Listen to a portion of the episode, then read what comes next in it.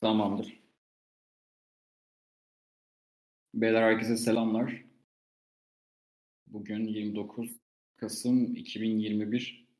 Bugün güzel bir davetimiz var. Kim var? Gürkan var. Gürkan bize Temmuz'da e, bir yayınımıza konuk olmuştu. E-ticaret ve dijital pazarlama üzerine konuşmuştuk. Gayet keyifli ve güzel bir yayındı. Çok arkadaşın hayatını etkiledi. Birçok birçok insanın daha farklı düşünmesine ve yaptığı işleri daha farklı yapmasına vesile oldu. O yüzden başlarken ayrıca teşekkür ediyorum Gürkan'a. Bugün ise birazcık daha aslında geri plandan konuşacağız. Çünkü yaptığımız iş ne kadar farklı olursa olsun en temelinde bunun geldiği bir kısım var. Buna bazıları zihin yapısı diyor, bazıları mindset diyor. Aslında farklı dillerde farklı tercümeleri var. ama bu kafa yapısını konuşacağız. Türkiye'de ya biraz bireysel gideceğiz etki alanımızda kalacağız. Ondan sonra Türkiye'de neden bu kafa yapısının oluşamadığından, insanların kafa yapılarını oluştururken nelerde sıkıntı çektiğini ve yanlış bir kafa yapıları oluşturmaların onları nereye götürdüğü ile ilgili konuşacağız. Aslında e, böyle çok katı bir şeyimiz yok, e, gidişatımız yok. Kendi aramızda saat zaten bize göre akşam 10. E, kendi havamızda bir sohbet edeceğiz. Umarım hepiniz için faydalı olur. Gürkan'ın da bilgilerini almak bu konuda çok ufuk açıcı olacak. Son uzatmadan Gürkan hoş geldin demek istiyorum abi. Hoş geldin. Bulduk. Çok teşekkür ediyorum tekrardan davet ettiğin. Gerçi ben davet ettirdim biraz yayın yapalım diye ama ben çok teşekkür ederim kabul ettiğin için tekrardan. Abi hoş geldin. Çünkü e, senin işlerini yaparken ki kafa yapın, kafa yapını en başta sıfırdan inşa etmen aslında birçok insan için e, ilham kaynağı. Aslında güzel bir başlangıç noktası oldu diyebilirim. Sence insanlar kendilerini inşa etme kısmında e, nerelerde sıkıntı çekiyorlar? Kafa yapıları neden inşa edemiyorlar sence? Bu konfor zonda takılı kaldıkları için mi? Birilerine suç attıkları için falan mı? Sence sen ne düşünüyorsun bu konu hakkında? Ve sen abi gerçekten hayatımda bir şeyleri zihinsel olarak değiştirmeliyim demeye e, ne zaman ve nasıl başladın? Şöyle e, korkular diyebilirim başlangıçta. Yani korkular bence bir noktada insanı geri tutuyor. Bu e, aileden korku olabilir, kaybetmekten korkmak olabilir. Bence sınav sistemine bile suç atılabilir bir noktada. Çünkü biz neticede her şeyi en iyi bildiğimiz bir sınava girip ya da her şeyi en iyisini bilmemiz gereken bir sınava girip tek hakkımız olan bir sonuçla aslında yargılandık ve hayatımız boyunca bunun etrafında hayatımızı şekillendirdik bir noktada. Dolayısıyla iş böyle gelince insanlar sanki tek atımlık kurşunu varmış gibi düşünüyor. Bu da birçok korkuya sebep oluyor. En başta da ailelerin korkusu.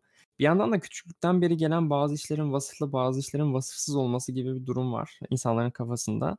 Bu da insanların yani şimdi şöyle bir şey olur mu? Bir ülkedeki tüm iyi derece insanlar doktor, hakim ve mühendis olması gerekiyormuş ve kimsenin tarih okumaması gerekiyormuş ve tarih okuyan birinin başarısı olması gerekiyormuş gibi bir durum olabilir mi ya böyle bir insan doğasında? Ama bu var. Bu aşılanmış. Bu sadece Türkiye ile de ilgili değil bu arada. Ee, hani senle de konuştuk ya tehlikeli bir konu aslında diye. Niye? Çünkü seninle konuşmak istememin nasıl sebebi de şu. Erkek adam topluluğu bir noktada bunu aşılamaya çalışıyor. Bunu yapıyorsunuz zaten. Biz çok fazla ticaret konuşuyoruz. Çok fazla sıcak para konuşuyoruz ama temelde mevzu yetkinlikle ilgili, kafa yapısıyla ilgili. Çünkü sana da dedim ya yayından önce. Aslında bir şirketin sahibini sıfırdan başlattığında ya da şirket kurucusunu sıfırdan başlattığında yine oraya gidiyor. Ama sıfır bir adamı, olmamış bir adama o yetkiyi verdiğin zaman batırıyor. Yani demek ki iş mevzu para değilmiş yani. Kesinlikle. Kafa Kesin. yapısıymış diye düşünüyorum. Dolayısıyla hani suç atılacak çok yer var ama bir noktada ben şunu düşünüyorum. Birçok şey etkiledi. Bu mevzu insan doğasını da suçlamamak lazım. Ama bir noktada insan doğasında da şu var. Beyin fazla kalori yakmayı sevmez. Beyin en az enerji harcayarak en uzun derecede yaşamayı hedefleyen bir varlık neticede. İn, insan böyle bir e, varlık. Dolayısıyla bunu bildikten sonra hayat daha da kolaylaşıyor. Çünkü evet ben şu an yatmak istiyorum. Çünkü yatmam daha kolay. Çünkü yatınca bir şey kaybetmeyeceğim. Çalışınca kalori kaybedeceğim. Dolayısıyla çok kısa vade düşünüyor insan vücudu, insan beyni. Onun böyle olduğunu fark ettikten sonra aslında birazcık daha uzun vade düşünmeye başlıyorsun. Hata yapmak kolaylaşıyor. Niye? Hata yapınca beyin şunu düşünüyor. Şimdi insanlar dalga geçecek. Dalga geçince ben üzüleceğim. Duygularım daha çok vücudumu etkileyecek. Daha çok ters algılayacağım. Daha çok pişman olacağım. Belki yataktan kalkamayacağım. Hasta olacağım. Bir sürü vücut sıkıntıya girecek. Bunları yapmamaya endeksleniyor.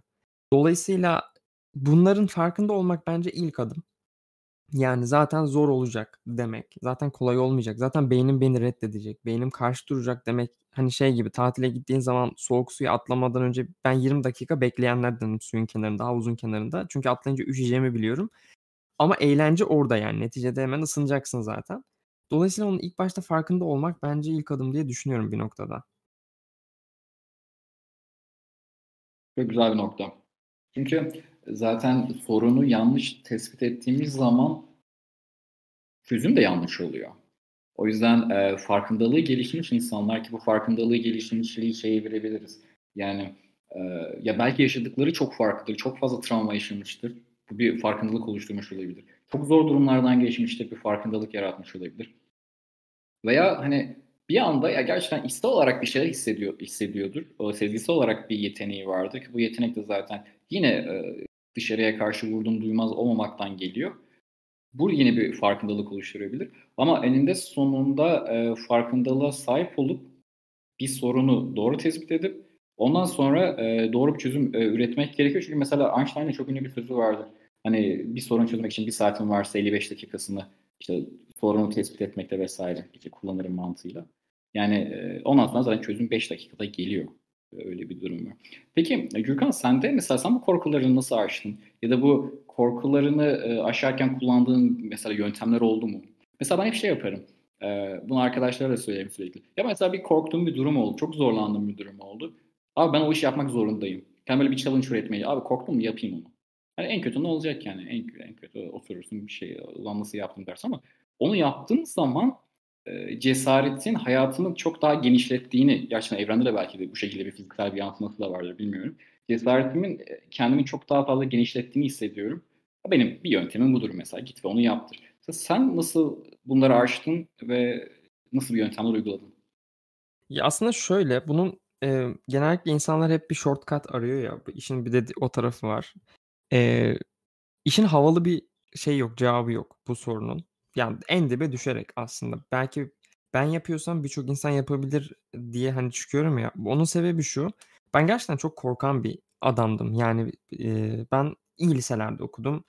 Benim için hayat sınavlardan ibaretti. Bu yüzden sınavlarda iyi oldu ve hayatım işte ne hukuk okumaktan falan ibaretti. Yani o yüzden hukuk kazandım ve aslında sevmediğim bir işi yapmaya itelendim. Hayatım önce bu aydınlanmayı yaşamadım. Ta ki işte o parasız kalana kadar yani Çin'e gittikten sonra. En dibi yaşadım ve başka şansım olmadığı zamana kadar bekledim. Belki en büyük şansım şu. Birçok insan çok geç ol, olana kadar bunu yaşamıyor. Ya kimse parasız kalmıyor. Kimse gerçekten ciddi manada açlık yaşamıyor. Ee, umarım yaşamaz bu arada. Gidişat kötü ama yani bu yaşanmadığı için de 50-60 yaşına kadar bu farkındalığı yaşamıyor. Ama şu var. E, insanın gerçekten zor durumda kaldığı zaman yapabileceklerinin sınırının olmadığını bilmek lazım. Bu odadaki muhtemelen şunu dinleyen e, herkesin ben potansiyelinin benden çok daha yüksek olduğunu düşünüyorum. Sadece o noktaya düşülmedi. Benim en büyük şansım bu ama herkesin yani şansım çok zor durumda kalmış olmak en büyük şansım ama herkesin böyle bir e, şey yaşamasına gerek yok.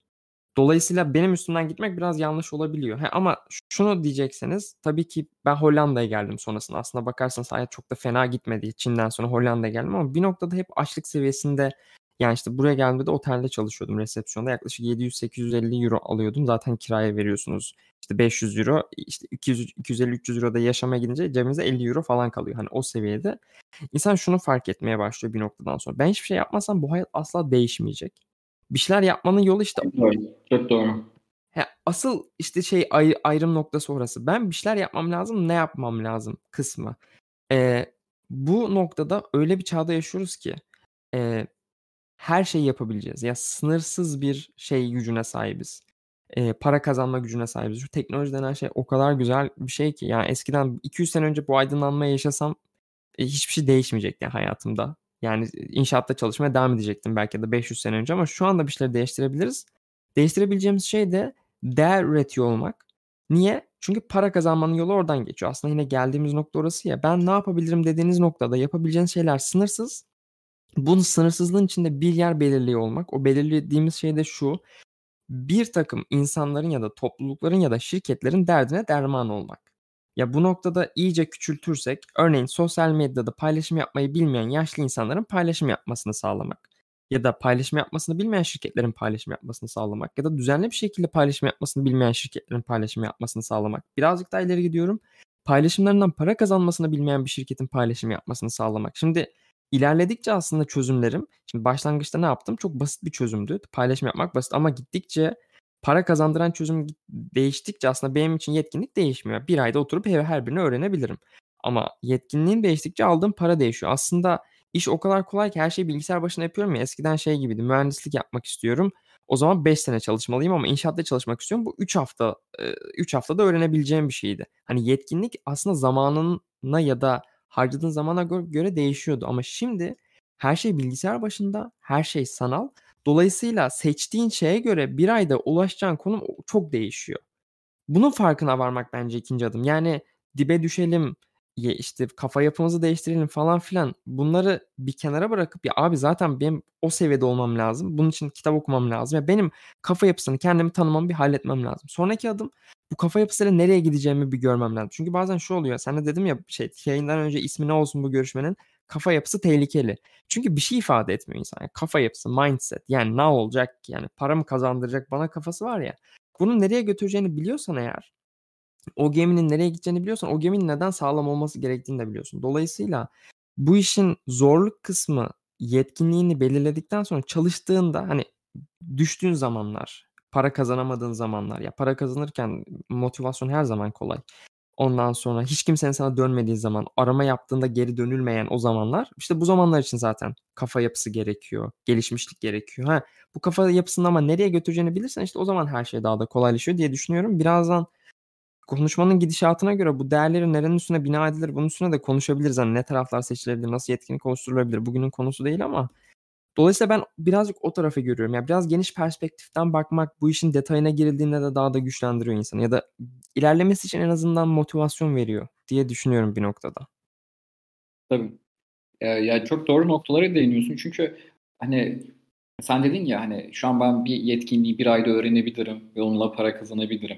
Gerçekten e, ya mesela ben e, her podcast olmasa da Twitter hesabına paylaşırım. Naval'ı takip ederim. Belki sen takip ediyorsundur. Naval Ravikant. Hı hı. Mesela süper yeteneğidir der. Mesela çünkü arkadaşlar şimdi mesela biz buradayız. Şimdi şu an gelip bu yayını dinlemeyi de skillse her şey bir muscle. Sonuçta bir kas gibi bir şey geliştirmemiz gerekiyor. En iyi e, mesela şu an e, birçok insan trade yapıyordur. Mesela bu kadar fazla erişimimiz var. Gürkan'ın dediği abi ben karar verdim ne yapacağım? Bir şey yapamıyordun sınırlısın çünkü. Sen Türkiye'desin ama Hollanda'da yaşayan birisin, Amerika'da yaşayan birisin veya Çin'de yaşayan birisin. Nasıl bir hayat olduğunu bilmiyordun. Bilmediğin için farklı nasıl hayatlar mümkün diye düşünemiyordun.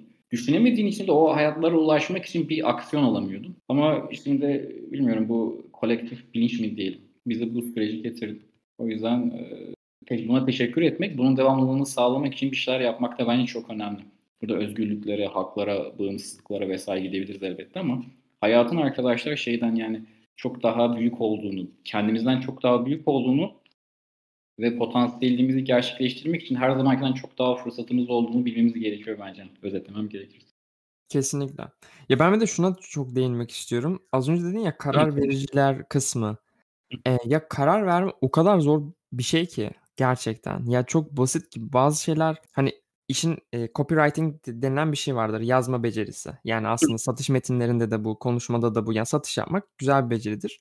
Ve ilk başta satışa başlayan insanların ilk araştırdığı şey nasıl daha iyi yazarım? Tüyoları nedir? Trikleri nedir? Bu işin kısa yolu nedir? Ve şunu fark ediyorsun bir yerden sonra. Aslında mevzu basit şeyleri mükemmele götürmek. Yani aslında devamlı kağıdın üstüne bir şeyler karalamakmış.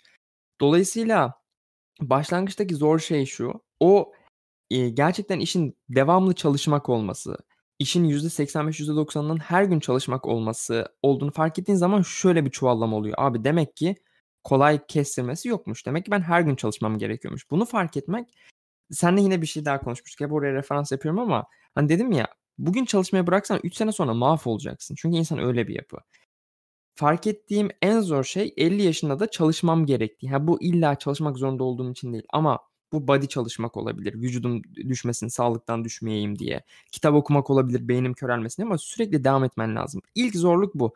Bunu aşmak gerekiyor ve şunu şöyle söyleyebilirim. 30 yaşındaki adam da bir şeyleri figure out etmeye çalışıyor. Yani şöyle bir şey yok. Aylık 5 milyon dolar kazanıyor ve mükemmel bir ilişkisi var. Artık sizin taraftan şey yapayım. Mükemmel bir ilişkisi var ve artık bu adam her şeyi keşfetmiş değil. O adam da her gün o struggle'ın içinde, o e, karmaşıklığın içinde, bunalmışlığın içinde, o yataktan kalkmak için bir şeyler arıyor. Yataktan kalkmak için kendini zorluyor ve bunu herkes yapıyorsa demek ki iş motivasyonda da değil. O mükemmel bir ideal bir hayata bağlanmak da değil, ideal bir fikre bağlanmak da değil. Aslında her gün kalkabilme yetisini vermek. Ha, bu bende de şöyle mi? Ya her gün abi ben buna inandım ve yataktan pat diye kalktım mı? Değil tabii ki. Bunun her gün savaşını veriyorsunuz. Her gün mücadelesini veriyorsunuz. O yüzden işin %90'ı aslında her gün yapabiliyor olmak. Yoksa bir gün benim dayım fizik öğretmenidir. Söylemiştim daha önce. Şöyle bir örnek veriyordu ders çalışma tarafında ben küçükken. Ya bir ağaç, ağaca 20 kova su vermen lazım büyümesi için. 20 kova su vereceğim diye bir günde 20 kova su verirsen çürüyor. Bunu her gün vermen lazım ki aslında bir işe yarasın ama verdiğin su miktarı aslında aynı. Dolayısıyla bir günde 10 saat çalışmakla 10 gün birer saat çalışmak arasında devasa bir fark var yani.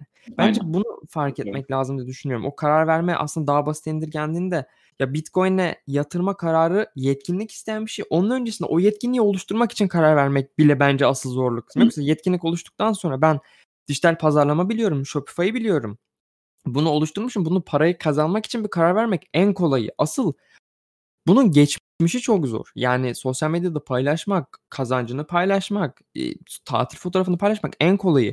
Onun öncesindeki asıl ben Çin'de paylaşım yapmıyordum neticede yani hani ağlarken, zırlarken, çok çalışırken değil mi? İşin zor kısımlarını kimse görmüyor. Do- Dolayısıyla bence her gün o kararı verebilmek Aynen öyle. bu işin sırrı evet. diye düşünüyorum. Zaten yani şey vardır. E, buradan arkadaşlara tavsiye edebilirim. E, mesela seçimleri çok fazla incelerim. Ya seçimler üzerine. İlgilendiğim alanlardan bir tanesi şeydir. Alışkanlıklar. ikincisi de seçimlerdir mesela çok sevdiğim.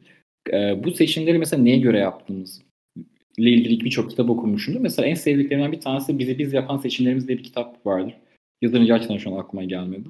Ama onu alıp okuyabilirsiniz arkadaşlar. Gürkan'ın da değindiği şey kısmı. Hani o kararı her gün vermeniz gerekiyor. Her gün verdikten sonra o alışkanlığa evriliyor ve benzer durumlarda kalınca artık sürekli o alış şey, o kara, benzer kararları vermeye başlıyorsunuz. Zaten günün sonunda da bir hayat dediğimiz şey bizim alışkanlıklarımızın bir toplamı oluyor. Yani konuşma tarzımızdan tut bunu, iş yapış şeklimize kadar alışkanlıklarımızın bir e, toplamı oluyor. Ama ben bu kısma şöyle bakıyorum. Böyle baktığımızda hayat gerçekten çok adil. Neden? Çünkü abi sana hayatında başına bir şey geliyorsa bir şekilde her gün o kararı küçük da olsa bir seçim yaptı. Mesela şöyle düşünelim. Hep böyle soyut konuşuyoruz ama ben bir örnek vermek istiyorum.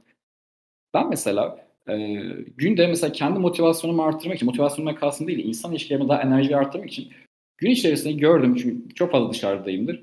E, oradan oraya gidip bilgisayar açıp çalışmak yetiyor sonuçta. Herkese mesela bir şekilde bu muhabbete girerim. Yani bu iyi akşamlar da olur, kolay gelsin de olur. Benim orada yaptığım küçük küçük küçük seçimler, benim yarın mesela örnek veriyorum birisiyle tanışırken mesela bir örnek veriyorum bir CEO geçti öyle kafanızda kurun. Bir CEO geçerken ona da merhaba deme şansını yükseltiyor. Çünkü ben bu seçimi geçmeyi çok fazla kez yaptım. Ve birisi gelip bana dediği zaman ki biz bunu zaten hani bizim alanda işte pick-up artistik olarak vesaire konuşuyoruz arkadaşlar biliyor zaten bu kısmını. Yani bu kısımda gelince abi sen nasıl konuşuyorsun hiç tanımadığın bir insana sen nasıl bu kadar rahat olabiliyorsun dedi. Zaten ben bu seçimi yıllar boyunca yaptım. Onun da meyvesini bırak ben yiyeyim gibi oluyor. Ama mesela örnek veriyorum farklı bir seçim yapmadım ben. Orada da sen iyisin. Onun da meyvesini sen yiyeceksin. O yüzden günün sonunda aslında alışkanlıklarımızın bir toplamıyız ya Gürkan. Ben öyle düşünüyorum yani ne dersin bilmiyorum ama. Yo ben kesinlikle katılıyorum. Alışkanlık tarafı bir taraf. Bir de az önce verdiğin örnekte aslında sen 100 kişiyle tanışıyorsun ve biri CEO çıkıyor. Ya bir de işin o tarafı var. Sayısal tarafı var. İşi dataya döktüğün zaman incelemek çok daha rahattır diye bir mevzu var ya. Yani öyle kesinlikle. Yani bir kişiyle tanıştın ve o CEO değil. Yani çok şanslı insanların hayatına bakıyorsun.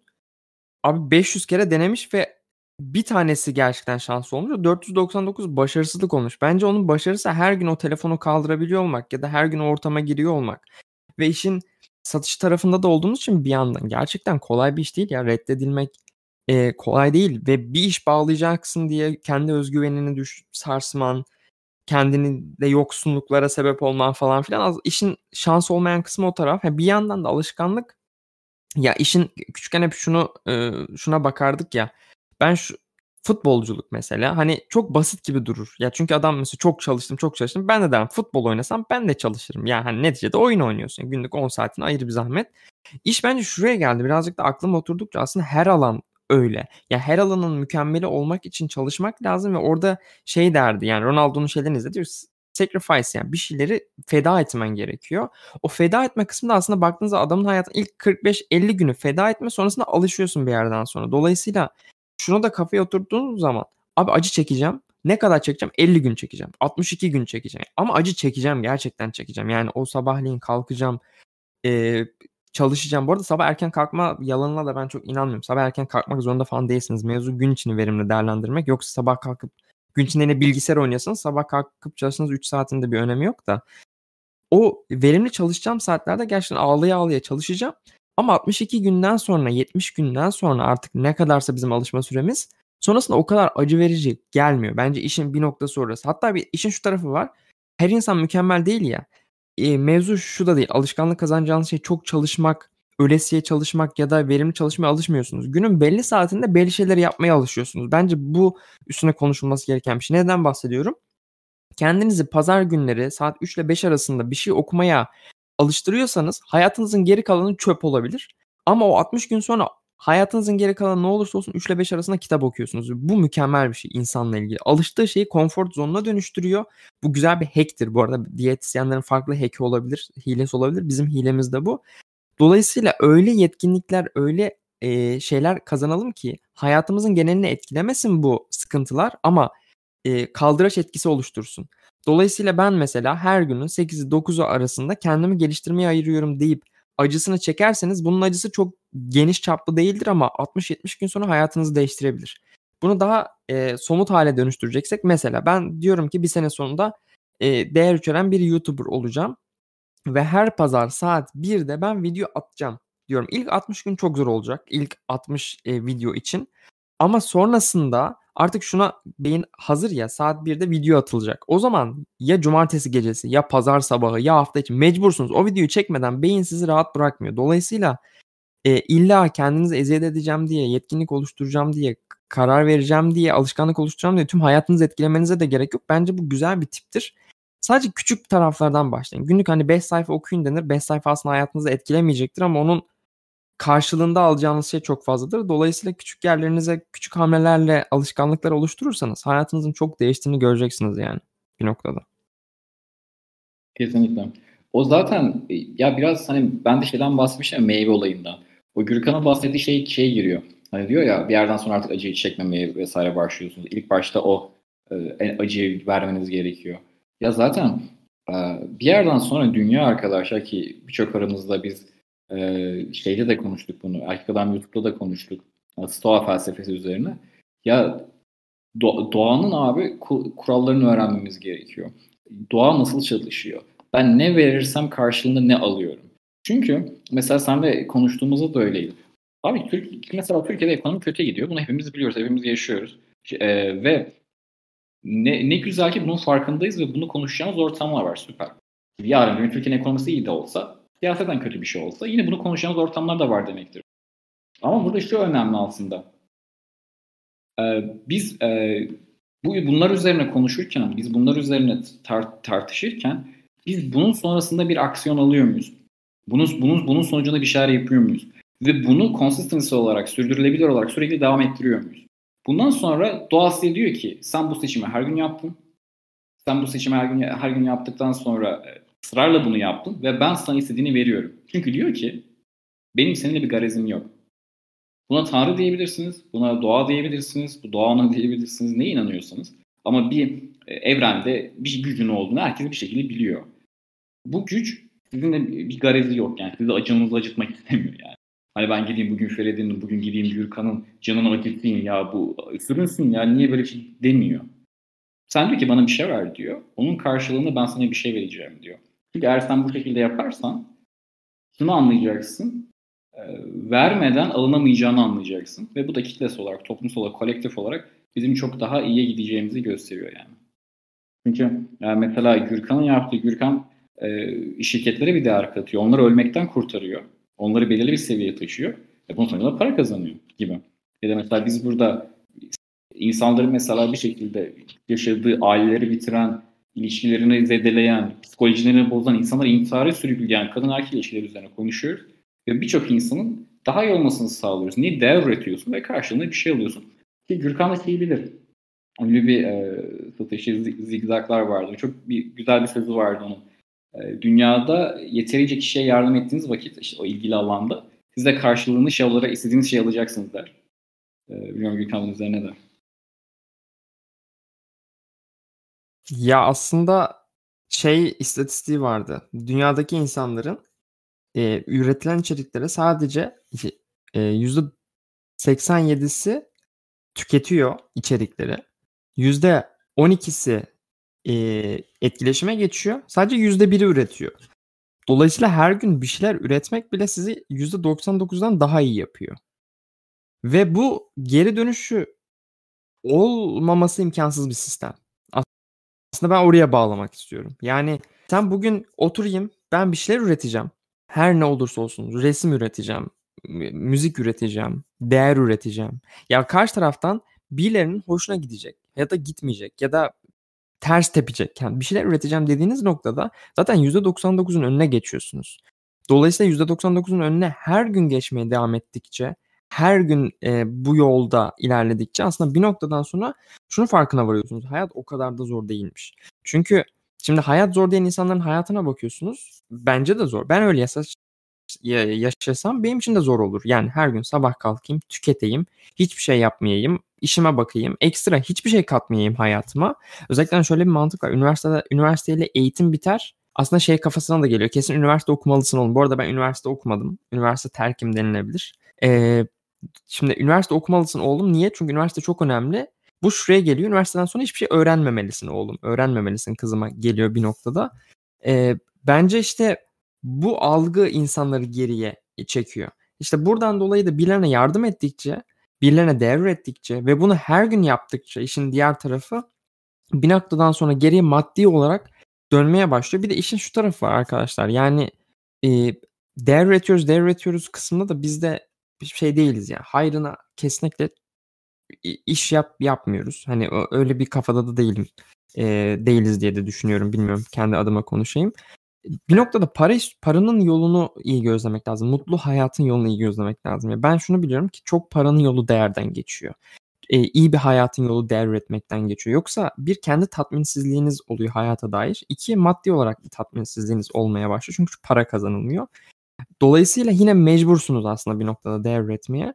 E, ve burada da ikiye ayrılıyor. Aslında büyük kitlelerin küçük sorunlarını çözmekle küçük kitlelerin büyük sorunlarını çözmek. Belki aynı kapıya çıkar. Benim yolum küçük kitlelerin büyük sorunlarını çözmek üstüne oldu. İşte şirketlerin yani çok aslında bir marketing sorununu çözmek, e, satış sorunlarını çözmek herkesin yaşadığı sorunlar değil. Belli başlı insanların şirketleri olur ve bunların yaşadığı sorunlar olur. Ama bunların büyük sorunlarını çözmek bana büyük para kazandırıyor. Ben böyle bir yolda değer üretmeyi seçtim. Diğeri müzik şirketlerinin başka bir şeyini çözer. Diğeri mutsuz insanların mutlu olmasını çözer. Diğeri işte insanların erkek kadın ilişkisini çözmeyi seçer. Ama bunların hepsinin maddi, manevi bir karşılığı var. Ve bu karşılığın olmadığı da bir dünya yok. İşin güzel tarafı bu. Bugün ben bir şey üretmeye başlıyorum. Bunun karşılığı olacak mı olmayacak mı diye düşünmenize gerek yok. 5 sene devam edin. 5 sene sonra devam ettiğinizde bir karşılığı olmaması gibi bir şey de söz konusu değil. O yüzden ben %100 e, katılıyorum şeyde. Hem kendi hayatımdan katılıyorum Freddy'ye hem de gördüğüm tüm tecrübeler, tecrübe dediğim arkadaşlarımdan gördüğüm her şekilde bunun bu şekilde olduğunu söyleyebilirim yani. Kesinlikle. Ya zaten para dediğimiz şey de işin sonunda şu değil mi? Hani e, sana borçluyumun kağıtsı olarak bir ifadesi. Yani geçen şu, bu şunun üzerine düşünüyordum Gökhan ne dersin? Hayatta en zengin olan insanlar e, çok fazla insanı kendisine borçlandıran insanlardır. Yani bir değer üretiyorsun ve o karşıdaki insanı kendine e, borçlandırıyorsun. Ne kadar fazla insanı kendisine borçlandırırsan o kadar fazla adam diyor ki abi al şu parayı çünkü hani benim sana e, ödeyecek aynı değerde bir şeyim olması mümkün değil. Çünkü sen kadın erkek ilişkilerinde bir danışmanlık veriyorsun. Sen ticarette veriyorsun. Benim diğer, senin bildiğinde şeyim yok. E, o yüzden şu parayı al. Bu para herkes tarafından kabul edilmiş bir değer biçimi. O yüzden bunu ileride istediğin şekilde kullan. Ben sana bu şekilde borcumu ödeyeyim mantığı aslında. Yani o yüzden arkadaşlar ne kadar fazla insana yardım ederseniz, ne kadar fazla insanı kendinize borçlandırırsınız en nihayetinde o kadar fazla maddi ve manevi bir tatmine ulaşıyorsunuz. Ki dünyada da başta dediğim gibi dünya, siz, dünya sizden bunu istiyor. Yani binlerce yıldır, on binlerce yıldır atalarımızın mağaralardan çıkıp şu an gökdelenlerde yaşamasının sebebi de bu zaten. Yoksa adamlar yan gelip yazsaydı bir şekilde keyfine baksaydı ya şu an hiçbirimiz bu şekilde akşamın onun, onun da işte Gürkan Hollanda'da ben İstanbul'dayım siz Türkiye'nin veya dünyanın farklı yerlerin, yerlerindesiniz. Bu konuşmayı yapma şansımız olmazdı. Ve şunu da fark ediyorsunuzdur. Dünya daha çok kişi olarak, enerjisi olarak ısınıyor, hareketleniyor. Gelişim artık üstel olarak gerçekleşiyor. Ee, o yüzden e, bu zamanda geride kalanlar ve ileride olanlar arasındaki fark açılıyor aslında. O yüzden e, bu alanda şeyimizi, pozisyonumuzu iyi sağlamlaştırmamız, iyi, iyi yerler, iyi yerlerde pozisyonlamamız ve rüzgar arkamızı almamız gerektiğini düşünüyorum yani. Kesinlikle. Bir de bugüne bakan tarafıyla bence evrensel değerler hiçbir zaman değişmiyor bu arada. Değer gibi işte e, paraya dair baktığınız zaman çözülen sorunlar gibi ama günümüzde benim gördüğüm en büyük trend kişisel markadan geçiyor. Yani hani ben bugün hiçbir şey bilmiyorum diyen bir insan aslında sürecini paylaştığı zaman bir anda değerli bir varlığa dönüşmüş oluyor. Varlık asset yani hani tam olarak Türkçe karşılığını bilemedim ama e, maddi Öyle. bir değeri olan bir karşılığa dönüşmüş oluyor. Dolayısıyla bugünden başlanır mı kısmına ya ben bugün ne yapacağım dediğinizde sürecini paylaş. Ya bir alan seç. Bu alanda öğrenimini paylaş. İnternette bunu aktar. Mesela benim kız arkadaşım şeyle uğraşıyor. Ee, sanatla uğraşıyor diyeyim. Sanat okulunda okuyor Hollanda'da. Ya her gün öğrendiği şeyleri paylaşıyor. Bir sanat sayfası var. Her gün e, işlerini paylaşıyor, yarım işlerini paylaşıyor, bitirdiğinde paylaşıyor ve aslında büyük bir etkileşim oluyor ve bunun 5 sene sonrası var ya 5 sene sonrasında dönüştüğü insan, dönüştüğü yaptığı işlerde ona bakan biri geçmiş dönüp baktığında wow diyeceği bir değer oluşmuş oluyor. Aslında bu sanatçının değerini de arttırıyor, yaptığı işin değerini de arttırıyor. Yapılacak işin değerini de arttırıyor bence bir noktada. Dolayısıyla hani bugün başlamak lazım. Ben bunu çok fazla tekrarlıyorum. Bunun da farkındayım. Ama bugün başlanılmadığı zaman aslında bir, bir yere varmıyor. Yani yarın başlayacağım. Yarının bir sonu yok. Çünkü zaten bir hafta önce de aynı mevzu. Ne değişti hayatında? Dolayısıyla bugün bir Instagram hesabı açmakla başlayıp bir değer üretmek, bir sorun görmekle başlayıp hayatta ben ne yapabilirim cevabını verip vermekle başlayıp bir aksiyon almak lazım e, diye de düşünüyorum bir taraftan yani. Doğru ya şey çok güzel geldi. Geçen de Twitter'dan şeyi paylaşmıştım. E, Robert Kiyosaki'nin bir sözünü e, öğren, işte aksiyon ol ve yolun işte geçirdiğin sürecin keyfini çıkar diye. Gürkan peki sen mesela bu aksiyon alma sürecinde mesela kendi için nasıl kolaylaştırıyorsun? Ben mesela hep şeyi düşünürüm. Yani aksiyon almaz bir negatif motivasyon vardır elbette. Aksiyon almazsam ne olabileceğini düşünürüm. Ee, bir de pozitif motivasyon vardı. Ee, aksiyon aldığımda nasıl bir insan olacağımı düşünürüm. Ve o zaten o iki tane motivasyonu birleştirdiğim zaman beni harekete geçiren e, bir şey oluyor. Bir de arkadaşlar biz bu zaten erkek adamla sürekli şey deriz. E, motivasyonu boş ver. Önemli olan disiplin diye. Ama disiplin ilerlerken de motivasyona ihtiyacınız var ki zikzaklar da aynısını söyler. Ee, yani motivasyon geçicidir evet. O yüzden buna günlük olarak ihtiyacınız var diye. Peki sen mesela günlük olarak motivasyonu nasıl sağlıyorsun? Ya da aksiyona geçme kısmında kendin için uyguladığın böyle yöntemler vesaire var mı? Şöyle, e, her insanın aslında zayıf noktaları vardır. E, dolayısıyla bu zayıf noktaları kaldırmak lazım. Birincisi işi basite indirgemek yapılması gereken en önemli şey, en hayati şeylerden biri. Trendler o tarafa kayıyor. Yani sizin ve yapılacak işin arasındaki engel ne kadar fazlaysa bu işte ben oturmadan önce bilgisayarımı kuracağım, sistemimi kuracağım dediğinizde bu bir engel. Ve beyin kalori yakmayı istemeyen bir e, varlıksa ve bir engel önümüzde onun işini kolaylaştırmak lazım. Yani çalışacağınız şeyleri minimuma indirmek. E, mümkünse daha çok şarjı giden, dolayısıyla daha az ekipmana e, şey yapacağınız, ihtiyaç duyacağınız eşyalarla çalışmak. Bence birincisi bu. İkincisi de Çalışmanızın önündeki diğer motivasyon kırıcı engelleri kaldırmak. Bu ne olabilir? Evde çalışıyorsunuzdur ve evinizde çalışmak sizi sürekli yatmaya teşvik ediyordur. Dizi izlemeye teşvik ediyordur. Ortam değiştirmek. E, veya birilerine söz vermek. Bu arada şey vardır. Çok bilindik bir şey. Bir işe başlamadan önce yazılı olarak yaparsanız beyin şartlanır. Çünkü bir yere imza atmışsınızdır ve işin aslında bitirmek için %50'si yapılır. Biz bunu satışta çok kullanıyoruz. Özellikle Stripe, işte ClickFunnels'ın ve benzeri çıkış devam etme noktası orası funnel'da insanlara süreci gösterme ya da işte kabul ediyor musunuz diye yazıya tıklama sonrasında satış sayfasına yönlendirme veya ilerlerken öncesinde işte adres bilgilerini alıp sonra kredi kartı sayfasına yönlendirme her zaman insanların sürecin içerisine dahil ettiğiniz zaman bitirmek için bir aktivite yapıyor. Dolayısıyla bir çevrenize söz verdiğinizde ya da ben bunu bir hafta içinde bitireceğim. Bu da yazılı imzam. Bitirmezsem de şunları şunları yapacağım gibi bir iddiaya girdiğinizde kendiniz çaplı bu işin %30 %40'ını bitiriyor. Çünkü mental açıdan sizi hazırlayan şeyler. Dolayısıyla bence işi bu, bu iş çok önemli bir iş. Yani e, iş yapmaktaki motivasyonumu düşürmeme. Dolayısıyla mindset'e bırakılmaması lazım. Çünkü insanın insan kendini çok rahat kandırıyor bu arada. E, dolayısıyla çevresel faktörleri iyi ayarlamak lazım diye düşünüyorum. Benim ama en çok yaptığım iki şey bu. Bir, sizinle işin arasındaki engelleri kaldırmak, işi basit indirgemek. İkincisi de işi yapacağınıza dair bir manifesto imzalamanız, bir, bir sözleşme imzalamanız ve işe bağlılığınızı arttırmanız ve işi kafada bitirmeniz. Bu şunu da ekleyeceğim. Bir eğitime başlarken de çok yetişkin eğitiminde yapılan şeydir. Eğitime ya da işe başlarken o eğitime katılanlara kağıt imzalatılır. Şu anda başlıyorum, eğitimi bitireceğim ve şu aksiyon adımlarını alacağım diye ve eğitimin başarı oranı artar bu noktada. Ee, kanıtlanmış bir şeydir yani. Dolayısıyla bence bu ikisini yapmak lazım diye düşünüyorum. Bunlar benim kendi nacizane çözümlerim. Tabii ki artısı eksisi vardır illaki. Kesinlikle. O zaten e, kafadaki şeye somutlaştırmanın e, önemi çok büyük. Mesela bunu şeyde fark etmiştim senin dediğini. E, Coursera'dan bir Google'la ilgili bir eğitime kaydolmuştum. Mesela Coursera'da kursa başlarken şeydi. Şey soruyordu. Hani bu eğitime başlayacağım işte vesaire tik atıyordun. Onaylıyordun imza gibi vesaire. Ya bu şeyler e, etkiler çok önemli. Aslında arkadaşlar burada her zaman geldiğimiz nokta şurası oluyor. Bak mesela Gürkan yine doğanın farklı bir kanundan bahsetti. Yani bir şeyleri somutlaştırmanın, gözünüzle görmenin aksiyonunuzu, e, aksiyon almanızı hızlandırdığına bahsetti. Benim yine söyleyeceğim şey gerçekten e, ka, doğanın kanunlarını öğrenmeniz gerekli yani. E, bunu öğrendiğiniz vakit hayatınıza değer katabiliyorsunuz. Başkalarının hayatına değer katabiliyorsunuz. E, bunu diyebilirim. Ya hayatına değer katıyorsun, başkalarının hayatına değer katıyorsun derken mesela Gürkan mesela sen şey nasıl oluyordu? Eskiden veya şimdi atıyorum kafa yapın hep şey mi e, koşuluydu? Etki alanının içerisinde miydi? Etki alanının dışında mıydı? İşte dünyada şunu yapacağım, bunu yapacağım gibi bir şey miydi mesela?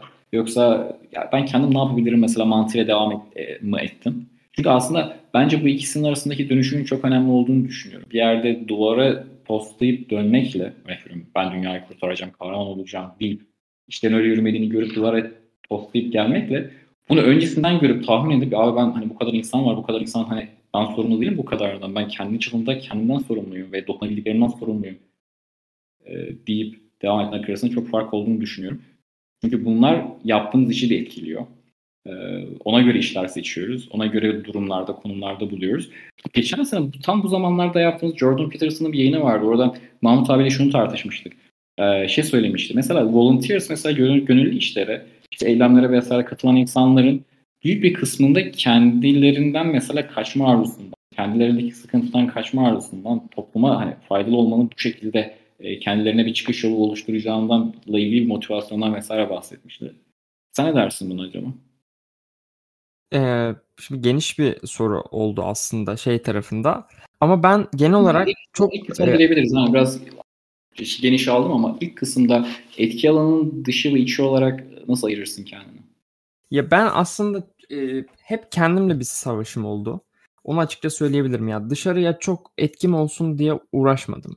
Ya ben Hı-hı. şunu yapıyorum ve şunu hep bildim. Benimle aynı dertlerden muzdarip birçok insan vardı. Yani bu girişimcilikte de öyle, şirketlerde de öyle, toplumda da öyle ve bu çok fazla insan olmak zorunda değil. Şimdi şeyden bir örnek vereceğim. Shopify mağazası yani e-ticaret mağazası açarken biz e, yeni mağaza açacak insanları ya da e-ticaret yeni atılacak insanlara şunu diyoruz. Binlerce insana bırakın. Olabildiğince dar bir alan seçin. Hatta bir kişi seçin. O kişinin sorunlarını çözecek ürünler üretin ya da ürünler bulun. Sonra o kişiden bin tane bulun. Ya bir mağazayı arşa taşıyacak şey ya da 100 bin, 300 bin, 500 bin dolar dediğiniz şey selpak satarak olmuyor. Çok spesifik bir kitlenin ihtiyaçlarını çözerek oluyor. Dolayısıyla başlangıca döndüğümde ben içseldim ama şunu biliyordum. Ne kadar içsel olursam o kadar o küçük kitlenin o kadar güzel sorunlarını çözerdim. Çünkü ben benim gibi insanlarla derdim. Yani dışarıdan hiç anlamadığım insanı, bilmediğim insanın derdine zaten derman olamam.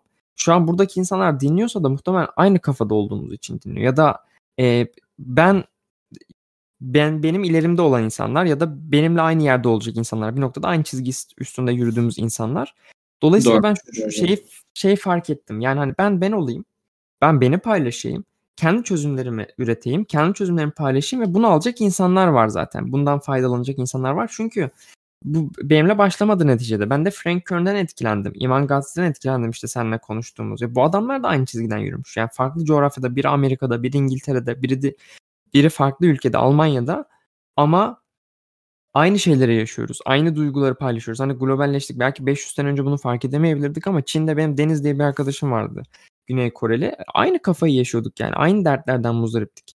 Dolayısıyla e, dışsal demek dışsallık biraz insanı yoruyor. Hani startup kültürü belki sende de var. İnsanlar hep next big thing diye bir şey var yani ya, sıradaki evet. büyük şeyi evet. bulma hevesi çok var insanlarda. Ve e, sıradaki Facebook, Instagram'ı bulmak gerçekten çok zor. E, çünkü yüz binlercesinin içinden bir iki tanesi çıkmış ama küçük insanların hep sorunu var. Yani e, bir mahalledeki 50-60 yaşındaki 70 tane insanın sorununu çözmek size muhtemelen çok daha fazla şey katıyor olacak. E, o yüzden ben hep içseldim. Freddy. Be bilmiyorum belki beklenmeyecek bir cevaptır ya da tam beklenen cevaptır bilmiyorum ama hep içseldim hep içsel kalmaya da devam etmeye çalışacağım. Çünkü benim derdim benim gibi olan insanlarla ve o insanlar benim içselliğimden zaten bir şeyler kapıyor, alıyor, değerlendiriyor diye düşünüyorum yani. Çok çok güzel bir nokta. Çünkü e, ya zaten içsel olan insanlar ya içe yani içselden kastımız bu arada arkadaşlar şey değil yani. E, etki alanının içinde çalışan insanlar aslında hayatta bir şeyleri başarıyor. Çünkü şöyle bir şey düşünün. Yani anlamadığınız bir kitle var. Bundan da daha kötüsü sizi anlamak istemeyen bir kitle var. Buna kendi enerjinizi, kendi eforunuzu, kendi zamanınızı harcay harcayarak aslında yapacağınız birçok şeyi kaçırıyorsunuz. Yani çok büyük bir fırsat maliyeti demek. O yüzden e, buraya da girmemek lazım. Ama şöyle bir şey. Başta seçimlerden bahsettik ya. Mesela bu yayını dinleyen ve gelecekte dinleyecek binlerce kişi küçük küçük seçimler yaparak aslında işte erkek adam YouTube'a girdiler ya da Gürkan Zon'un kendi YouTube kanalına girdiler, Freddy'ye girdiler vesaire. Ve o yayını dinliyorlar. Yani hayat aslında çok basit gibi görünüyor ama bir o kadar da karmaşık. İşte bu küçük küçük küçük seçimleri yapıp etki alanı içerisinde davranıp güzellik gelince, bir fırsat gelince ki olması hali sizin yaptığınız seçimlerin hepsi fırsat edinmeye, yeni fırsatlar oluşturmaya, hasıl dediğimiz gibi olaylarsa Zaten bir yerden sonra o fırsat size gelecektir. O başta bahsettiğimiz 100 kişiyle konuşma, her birisi iyi günler deme ama bir tanesinin CEO çıkması vesaire gibi. Ondan sonra da bunun karşılığını doğanın e, size verecek olması bence e, geleceğe umutla bakmamız gerektiren bir şey. Çünkü ya biraz da konuşmalara ihtiyaç olduğunu düşünüyorum şu an Türkiye'de. E, çünkü yani şeyle alakalı. Şu an çok fazla şey var. Motivasyon eksikliği var Türkiye'de. Çok fazla yanlış gidilen yerler var. E, çok fazla ek, ya, haberi açıyorsun. İşte var yani. Ekonomik kriz var. Diğer tarafa açıyorsun. İşte var. E, siyasi bir kriz var. Pandemi var. Her gün her gün uçak düşüyormuş gibi insanlar ölüyor vesaire yani. E, o yüzden bu zamanda diri kalmak, dirayetli olmak e, ileride bizim işimize yarayacaktır diyorum yani. Adaptif olmak gerekiyor. Kesinlikle. Bir de şunu aşılamak lazım. Şey deyince ya 50 insana selam verip birinin CEO çıkması ya da çal- içselde çalışıp sürekli bir mücadele içinde olmak bence şunun iyi oturmasından geliyor. Başarısız ya da çok düşmenin aslında başarının tek yolu olduğunu kabullenmekten geçiyor. E, bunu kabullenen bir insan hayatta bu, yani birçok şey oturmamış olsa da bence başarılı olur diye düşünüyorum. Ya ben çok tökezleyeceğim çünkü mecburum. Çünkü tökezlemeden bu iş olmuyor. Kafaya oturtan bir insan kesin başarılı oluyor. Ya. İşin e, garip paradoksunun, işin e, şey tarafında pazarlamanın 10 paradoksu diye e, çok güzel bir yazı vardı aslında. Buraya çok güzel otururdu. Yani işte daha çok satmak için e, yapılması gereken şeyler ama aslında yapmaya çalıştığın şeyin tam zıttını yaparak elde et, etmen gereken şeylerden biri. İşte bu da onlardan biri. Yani başarılı olmak için çok başarısız olmak gerektiğini kabullenmek gerekiyor. Bu da hayatın kurallarından biri. Ya şey yok tek atım kurşunum vardı ve başarılı oldum diyen gerçekten gariptir. Hiç kimse yok çok zengin bir aileden gelmiyorsanız eğer zaten öyle bir aileden geliyorsanız e, tahminim burada değilsinizdir diye düşünüyorum. e, çok çünkü hasıl şey mod farklı bir mod Öyle yani. bir aileden gelsen de Gürkan şu oluyor. Yani gerçekten insan yani dünyanın kaotik bir yapı. Yani düşünsene ayağımızı bastığımız yerin dibinde şu an sürekli bir çekirdek var ve patlıyor sürekli bir şeyler oluyor. Bir magma var vesaire. Yani kaotik bir evrende yaşıyoruz. Hani onların yani Mi ya? Yani farklı insanlar farklı sorunlar var. Arkadaşlarım bunu da bence anlaması gerekiyor. Mesela kendim anlattığım şeylerden bir tanesi de bu. Yani herkesin gerçekten farklı bir derdi. Bir adam da mesela şeyden çıkmaya çalışıyor. Aa ben babamın ya benimki çok yakın arkadaşlarım bir tanesi de bu şekilde. O yüzden söylüyorum. Aa ben diyor babam babamın boyundurundan çıkmak istiyorum diyor. Örnek veriyorum. Hani ben bu şekilde yaşamak istemiyorum. Hayatımı bu şekilde kısıtlamak istemiyorum diyor. O yüzden e, bunu da eklemek istedim buraya yani. Ha, tabii yok ben burada değildir derken genellikle e, mesela koz, kozmetikten de biri burada yoktur. Hani birazcık daha kafa şey olarak hasıl mod burası. Asıl mod olan insan genellikle başlangıçta çok da parası olmayan bir moddan oluyor. Çünkü ya parası olan adam yatırımcı adamdır. Çok hasıl olmaz o tarafta. Onun da farklı bir hasıl olur. Girişimcilerden ziyade daha yatırımcı tarafındaki insanların topluluğunda olur diye düşünüyorum. Ben henüz yatırımcı değilim. E, trader da değilim. Ama bir gün olacağım umarım. Seneyeden itibaren daha bir 10 senelik yatırımlar falan yapmayı düşünüyorum ama şu an öyle bir kafada değilim. Daha çok senin gibi işte girişimcilikle belki e, bir şeyler yapmaya çalışıyorum. O yüzden dedim yanlış anlaşma zengin Yok, yok, arkadaşlardan aklıma özür geldi o yüzden dedim. Senin Ee, demek istediğin şeyi biliyorum. Yani evet, beğendiğin noktayla benim beğendiğim nokta aynı aslında. Aynen yok şaka. Ee, Ee, bir yana. öyle öyle. Yok katılıyorum ya o e, aslında her insanın farklı bir derdinin oluyor olması da çok güzel. Ya Aynen. Türkiye'de şey kısmı ya doların artmasının ne kadar büyük bir fırsat olduğunu gören insanlar çok mutlu şu anda. Yani e, bir yandan da çünkü bir sorunu fırsata çevirebilme yetisi çok az insanda var. Ve Kesinlikle. bu fırsatı yani sorunu fırsata çevirebilme yetisinin de en iyi olduğu bir zamandayız. Teknoloji Aynen. sayesinde çok şükür ki böyle bir çağdayız. Dolayısıyla hani ben bazen insanların yakındığı sorunlara bakıyorum. Bu arada doların artması çok kötü bir şey bu arada. Kimse doların artmasını istemez. Ben buradan üzülüyorum doların artmasına çünkü insanların hayatını ciddi manada kötü etkiliyor. Onu bir Hı. kenara bırakıyorum ama kendinize bakan tarafıyla ben bunu nasıl fırsatı çevirebilirim dediğinizde abi ben Avrupa piyasasını sallayan artık Hindistan diye bir şey yok. Yani önceden hep Upwork'te falan Türkler Hindistan'dan yakınırdı abi adamlar daha ucuza çalışabiliyor. Artık böyle bir şey yok yani. Daha dip nokta yoksa eğer bu şey noktada bunu doğru. çevirmenin bir Fiverr var, Upwork var, Avrupa'dan müşteri var. Ya bir yetkinliğin varsa ben en Instagram'da ülke diye bir şey yok. İşin güzel tarafı o. Ülkeler yok, sınırlar yok, Twitter'da yok, ondan sonra Upwork'ta yok. Dolayısıyla pazarlar bomboş. İlla orada bulunman, fiziksel olarak bulunman gerekmiyor. Ben şu ana kadar son bir buçuk senedir hiçbir müşterimle bu Q4 dönemi hariç o da toplantı şey to- yani en azından şöyle söyleyeyim. Para alacağım hiçbir müşterimle yüz yüze görüşmedim. Hep Zoom. Ya ben Hollanda'da olması ya da Avustralya'da olması değişmiyor ki benim için. Dolayısıyla eğer böyle bir fırsat varsa bu e, Türkiye'nin sorunu dolar kuruysa yani en kötü sorunu ekonomi ise bu bizim en büyük avantajımız olabiliyorsa aslında sorunsuz bir hayata sahibiz demektir. Bırakın Hollanda'da işte kronik hastalığı olan çözümü olmayan adam ne yapsın yani bir yandan da bu var. Bizim çok sevdiğim birisi vardı burada Pert diye. E, ilk geldiğimde tanıştığım 60 yaşlarında çok güzel bir böyle şirketleri olan falan bir adamdı. Çok neşeli duruyordu anladın mı? Baktığın zaman teknesi var, evi var, arabası var. İşte eşi belediyede belediye başkanlığını yapıyor falan. Adamın akrabasında işte kalp sorunu var ve adam hastanede kalp bekliyor falan. İsviçre'ye gidip geliyorlar her hafta ve hayatının büyük bölümünü bu alıyormuş sorun olarak. Yani bunu öğrendiğim zaman ben şunu fark ettim. ya, Gerçekten sorunsuzluk diye bir şey yok. Yani her insanın hayatında bazılarının çözülemeyen bazılarının çözülebilen sorunu var. Türkiye'de bizim çözü doları artmasını engelleyemeyiz ama kendimize bakan tarafıyla buna çok güzel bir çözüm üretebiliriz. Dolayısıyla ki işte ihracat hep ihracata geliyor konu genellikle böyle konularda ama yani yap- yapabileceğimiz çok fazla şey varken oturalım. Bugün ben ne yapabilirim? Bir aylık aksiyon planını çıkartabilirim ve 2022'ye geldiğimde parayla ilişkimi kesmiş bir insan olabilirim. Dolar da ya bugün 1000 dolar ya 1000 dolara kimse dönüp bakmaz burada iş olarak ama 1000 dolar sizin hayatınızda 13 bin 14 bin TL ise doktordan fazla kazanıyorsanız ve buradaki en vasıfsız iş bile bundan daha fazla ediyorsa bu, bu bir çıkış yolu ya. Bundan daha güzel bir kaçış noktası olabilir mi? Bence olamaz. Biliyor musun çok güzel özetledin. Yani konuşmayı olsun, genel olarak konuştuklarımız olsun vesaire e, çok güzel özetledin. E, yani aslında bakış açısını abi kriz var çok iyi bir şey. Yani ya da benim hayatımda da söyleyeyim ya da senin hayatında olsun bireysel hayatlarımızda. da. Sıkıntım var, sorunum var, krizim var. Çok güzel bir şey. Çünkü bu kriz yeni bir e, doğumun habercisi. Yeni bir doğum gerçekleşecek ve yeni bir şey. Bu insan da olabilir. E, bu yapacağınız bir ürün de olabilir. Ortaya çıkacak demek. Bu bakış açısıyla sen de dedin ya bir sorun kalmıyor ki hayatta. Aa, sorun geldi, kriz geldi, acı çekiyorum. Aa çok güzel. Perspektifi değiştirip çok güzel. Şimdi ben ne yapacağım? Bu krizi fırsata çevireceğim. Bitti. Yani e, bu mindset aslında e, edinilmesi gereken bir mindset arkadaşlar. Umarım yani olmuş kafalarınızda bir tık e, bir şeyleri uyandırmıştır. Çünkü bu şekilde bir ilerleyeceğimizi ben düşünüyorum yani. Diğer türlü ya, ya diğer türlü bakıyorum Gürkan gidecek farklı bir yol yok ki. Mesela düşünelim farklı bir perspektiften. Şikayet edilen, sıkıntı, stres görülen, sinir alanından böyle böyle her şeyin kötüye gittiğini düşünülen bir ortam kimin içine yarar ki? Kim o ortamda bulunmak ister ki? Aynen öyle. Ya başka bir yol gerçekten yok. Ya Aynen. hani e, çünkü sorun hiç bitmiyor. Ya inanın ben 3 ülke gezdim ve bunlar bayağı farklı coğrafya. Yani en uzak doğuya da gittim. Orta Doğu'da da yaşadım. Türkiye, Avrupa'da da yaşadım. Hayatın akışı hiç değişmedi. Ciddi manada hiç değişmedi. Yani hep aynı mücadele, insanların mücadelesi. Evet farklı ferah e, ve refah noktaları oldu.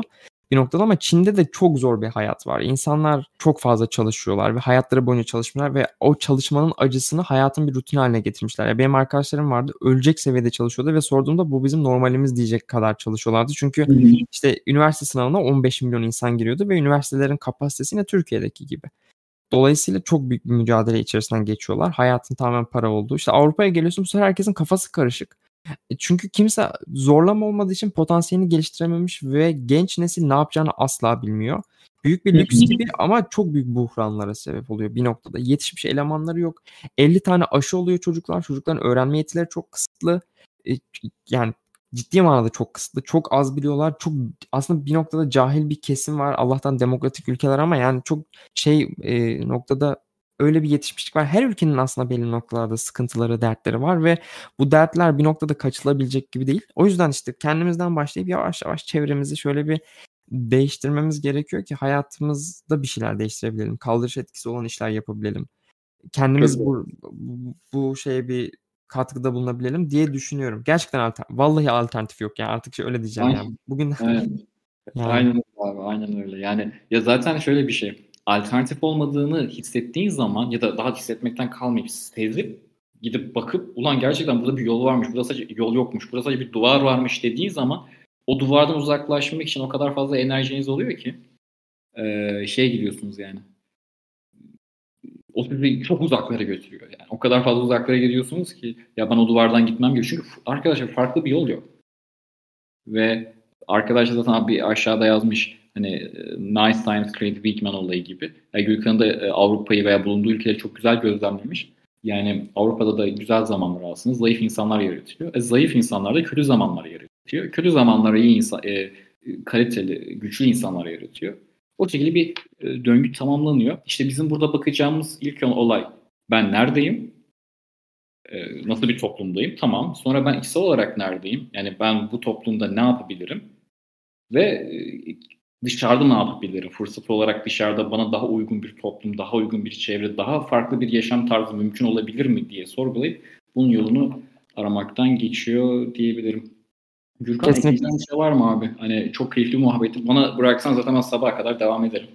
Ee, bir şeyin var mı kafanda? Ee, benim, benim ekleyeceğim ekstra ekstra bir, bir şey yok yani. Buraya biraz havada konuşmalar bunlar. Ben havada konuşmaları o yüzden daha çok seviyorum bir noktada. Çünkü asıl sır buralarda oluyor. Ee, zaten şeyden çıktı ya başlangıç noktası e, mevzu salt bilgi peşinde insanlar. Yani how to'nun peşinde. Nasıl X'i yaparım, Y'yi yaparım ve bir sonuç elde ederim. Aslında yol oradan geçmiyor. Çünkü e, ben bir eBay videosu yayınladığımda bunu yaklaşık 450 bin insan izleyip bu 450 bin insanın ne %1 %2'si bir şeyler yapıyor. Demek ki açık bilgi de değil yani. Hani bir kişi 300 bin TL kazanıyor diyor, diyor ki kartımı neden kabul etmedi? Yani hani aslında çok basic şeylerde bile takılma oluyor ve diyor ki ben bıraktım. Dolayısıyla bence bu tarz havada gibi gözüken ama aslında çok hayati olan şeylerin konuşulması bir noktada önemli. Ben bunu kendim çok konuşmak istemedim. Benim kitlem çok fazla bu tarz şeylerden ziyade biraz da how to'nun peşinde. Hı. Ama sen erkek adamın en azından e, şey dinleyicileri diyeyim topluluk Hı. üyeleri birazcık daha bunun peşinde. Bu çok güzel. Bu yüzden bu konuşmayı podcast seninle yapmak istedim. Yani en azından doğru insanlara evet, düşündüğümden dolayı.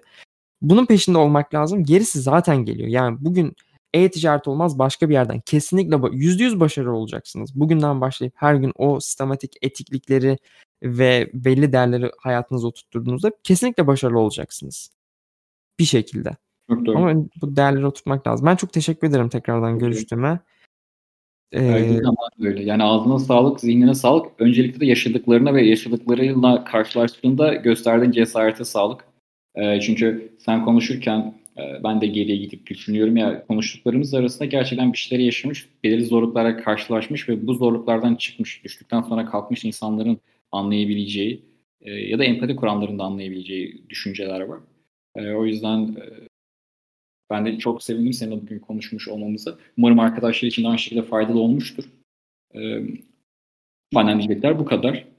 E, senin ekleyeceğin bir şey yoksa ayrılabiliriz. Gelecek e, aylarda da tekrar yayın yapmak, yine bu soyut düşüncelerimizi, tartışmalarımıza devam etmek çok isterim. Çünkü biliyorsunuz sanatın, felsefenin bu şekilde tartışmaların olmadığı toplumlar ölmeye mahkum toplumlardır yani. Tarih hep böyle olmuş. O yüzden en Evet. azından biz karanlıkta bir mum yakalım derim. Evet. Çok çok çok teşekkürler diyorum. Kendine çok iyi bak. Eee, Feri daha eee, aynı bu şekilde güzel yayınlarda buluşmak üzere.